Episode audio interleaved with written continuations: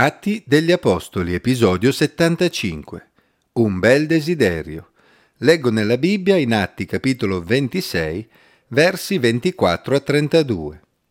Mentre egli diceva queste cose in sua difesa, Festo disse ad alta voce, Paolo, tu vaneggi, la molta dottrina ti mette fuori di senno.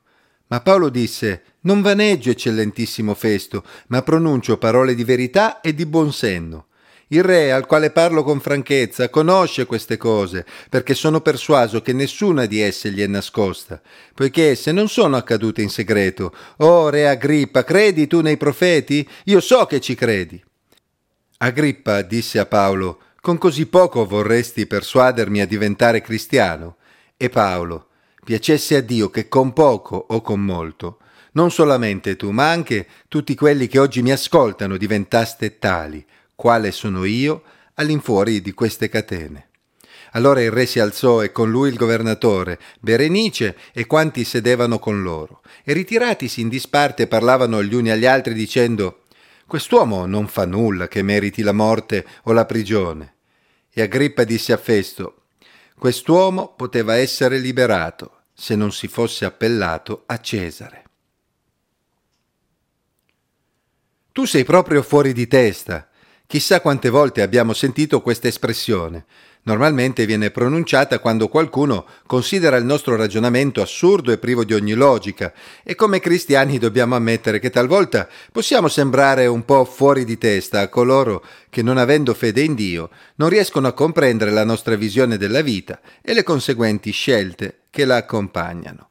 Fu quello che accadde quel giorno a Paolo. Infatti Porcio Festo aveva ascoltato pazientemente Paolo fino a quel momento, ma L'insistenza di Paolo non solo sulla risurrezione di Gesù, ma anche sulla necessità di estendere agli uomini di tutte le nazioni le credenze di quella setta giudaica affinché i loro peccati fossero perdonati e ricevessero un'eredità da Dio, era incomprensibile per un pagano come Porcio Festo, abituato al pluralismo religioso dell'impero romano, che aveva tra l'altro permesso il giudaismo come religione lecita. Paolo si rendeva conto della difficoltà di comprensione che poteva avere Porcio Festo, ma sapeva che il re Agrippa, essendo di religione giudaica e vivendo a Gerusalemme, aveva una conoscenza dettagliata del giudaismo e delle sue tradizioni. D'altra parte Agrippa era un discendente della dinastia erodiana di origine idumea e sappiamo che la popolazione idumea era stata forzata a convertirsi al giudaismo da Giovanni Ircano della dinastia degli Asmonei, ormai ben più di un secolo prima. Agrippa era quindi cresciuto in quel contesto. Paolo si spinse anche un po' più in là nel suo dire, perché incalzò Agrippa per portarlo ad ammettere non solo di essere formalmente di religione giudaica, ma di essere anche uno che credeva davvero nei profeti.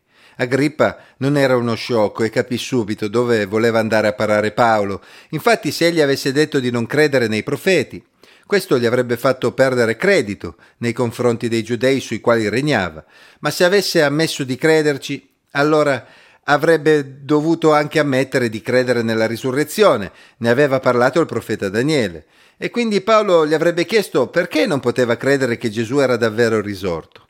Insomma, la difesa di Paolo aveva messo in un certo imbarazzo il re Agrippa. La risposta di Agrippa non fu aspra, ma fu l'unica risposta possibile di chi non poteva schierarsi dalla parte di Paolo neanche se lo avesse voluto. Anche se il ragionamento di Paolo poteva avere un senso, Agrippa aveva una posizione che non gli permetteva di prendere in considerazione l'offerta di Paolo, se non ad un prezzo troppo alto, un prezzo che certamente lui non aveva nessuna intenzione di pagare.